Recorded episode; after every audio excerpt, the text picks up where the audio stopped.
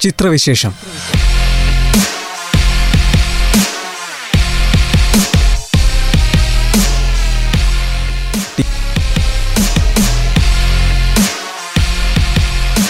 നിർവഹണം ശ്രീകാന്ത് കെ കൊട്ടാരത്തിൽ.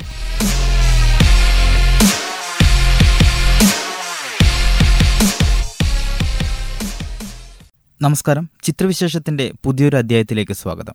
ഹോപ്പ് ഫെയിലാൻ എന്നീ കൊറിയൻ ചിത്രങ്ങളെയാണ് ചിത്രവിശേഷത്തിൽ ഇന്ന് പരിചയപ്പെടുത്തുന്നത് 학교에 등교하던 초등학생 여아를 납치해 인근 공사장으로 끌고 가 성폭행한 혐의를 받고 있습니다.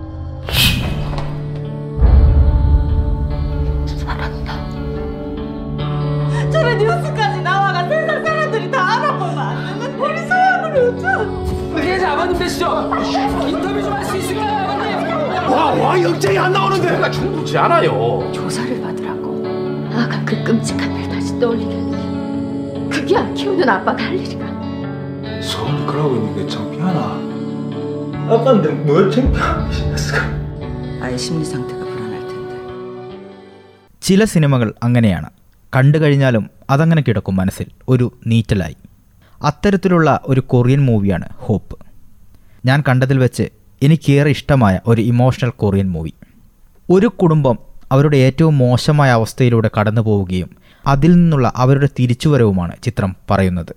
അൻപത്തിയേഴ് വയസ്സുള്ള ഒരു മദ്യപാനി നായം എന്ന എട്ട് വയസ്സുകാരിയെ ബലാത്സംഗം ചെയ്യുകയും മർദ്ദിക്കുകയും ചെയ്തത് രണ്ടായിരത്തി എട്ടിൽ കൊറിയയിൽ കോലിളക്കം സൃഷ്ടിച്ച സംഭവമായിരുന്നു. എന്നാൽ തുടർന്ന് നടന്ന വിചാരണയിൽ പ്രതിക്ക് കോടതി പന്ത്രണ്ട് വർഷം മാത്രമേ തടവ് ശിക്ഷ വിധിച്ചുള്ളൂ. ഇത് പിന്നീട് വൻ ജനരോഷത്തിന് കാരണമാവുകയും ചെയ്യുകയുണ്ടായി. ഈ യഥാർത്ഥ കഥയെ ഉപജീവിച്ചുകൊണ്ടാണ് ഹോപ്പിന്റെ പിറാവി. മിറാക്കിളിൻ സെൽ നമ്പർ സെവനോട് മത്സരിച്ച് മുപ്പത്തിനാലാമത് ബ്ലൂ ഡ്രാഗൺ ഫിലിം അവാർഡിൽ ആ വർഷത്തെ മികച്ച ചിത്രത്തിനുള്ള അവാർഡ് നേടി ഹോപ്പ്.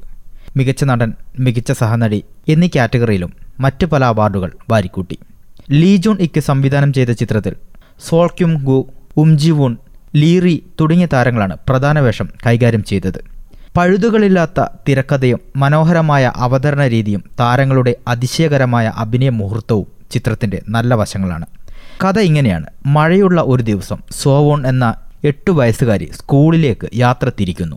എന്നാൽ ആ യാത്രയിൽ കുട്ടി ക്രൂരമായി പീഡിപ്പിക്കപ്പെടുകയും തന്മൂലം ആന്തരിക അവയവത്തിനേറ്റ സാരമായ പരിക്കുകളാൽ ആശുപത്രിയിലാവുകയും ചെയ്യുന്നു. മുറിവിന്റെ വ്യാപ്തി ഭയാനകമായിരുന്നു. അതിനാൽ തന്നെ സോവൂണിന് കൊളോസ്റ്റമി ബാഗ് ജീവിതകാലം മുഴുവൻ ധരിക്കേണ്ട ഗതികേടുണ്ടാകുന്നു. ഈ ദാരുണ സംഭവത്തിന് ശേഷം പെൺകുട്ടിയുടെ കുടുംബം തീർത്തും നിരാശയുടെ പടുകുഴിയിലേക്ക് വീഴുന്നു. സോവൂൺ അവളുടെ പിതാവിനെ പോലും നിരസിക്കുന്നു. ഇനി മകളോടൊപ്പം സന്തോഷത്തോടെ ജീവിക്കാൻ കഴിയില്ല എന്ന സത്യം ആ അച്ഛനെ വേദനിപ്പിക്കുന്നു. അമ്മയ്ക്കും ഇത് താങ്ങാവുന്നതിനും അപ്പുറത്തായിരുന്നു. ഇതിനൊരു പരിഹാരമായി പിതാവ് മകളുടെ പ്രിയപ്പെട്ട കാർട്ടൂൺ കഥാപാത്രത്തിന്റെ വസ്ത്രധാരണയിൽ മറഞ്ഞിരിക്കുകയും അവളെ ജീവിതത്തിലേക്ക് തിരിച്ചു കൊണ്ടുവരാൻ ശ്രമിക്കുകയും ചെയ്യുന്നു.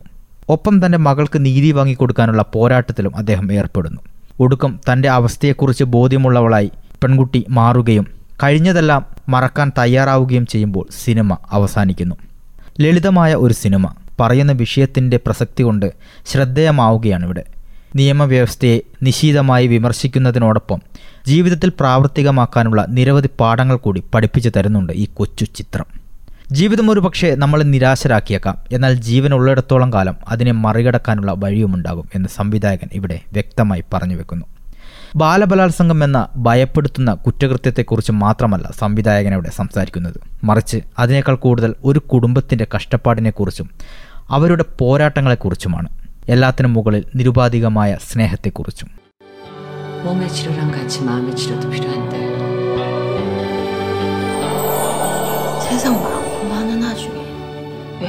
우리 아한테만 이런 일이 일어났을까? 정말 아무 기억도 나질 않습니다. 12년의 차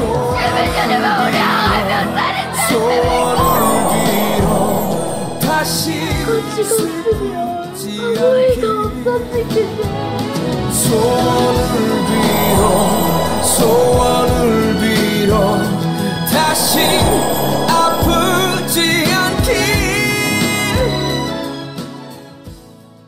ഇനി ഫെയിലാൻ എന്ന സിനിമയിലേക്ക് കടക്കാം 강재 씨에게 결혼해 주셔서 감사합니다. 他们去加拿大已经一年多了，我 我想赚一点钱。就盗取了，总不能非法拘留吧？有个办法。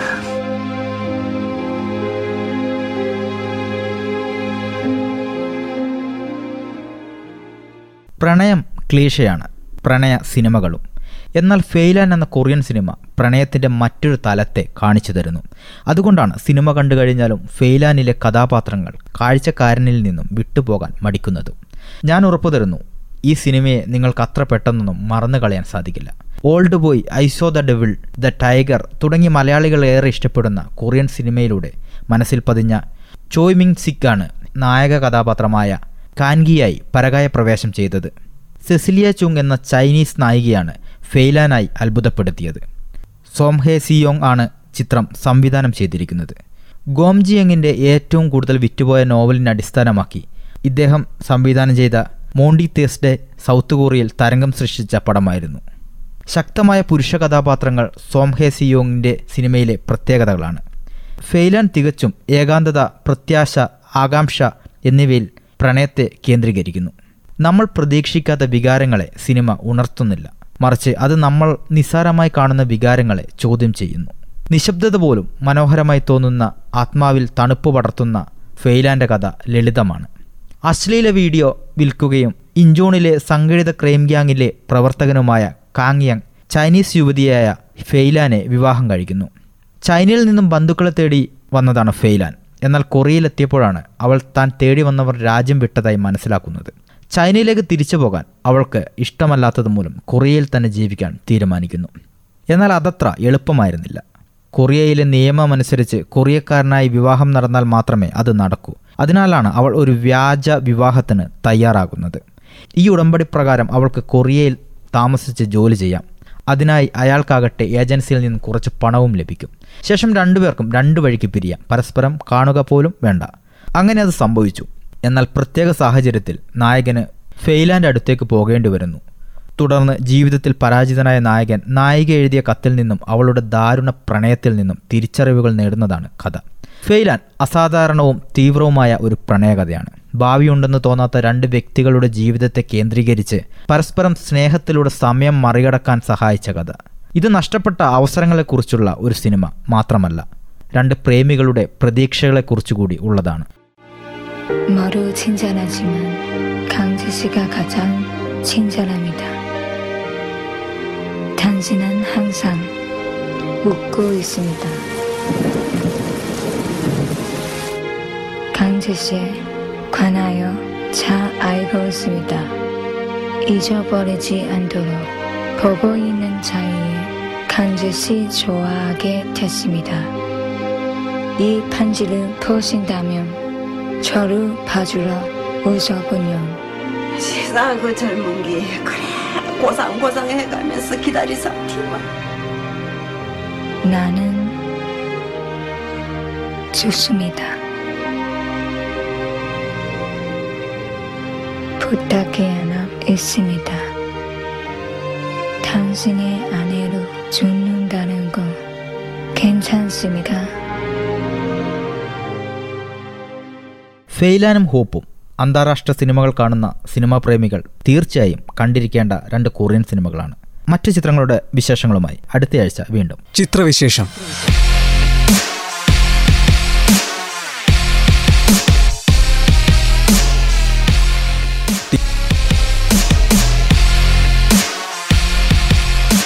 നിർവഹണം ശ്രീകാന്ത് കെ കൊട്ടാരത്തിൽ.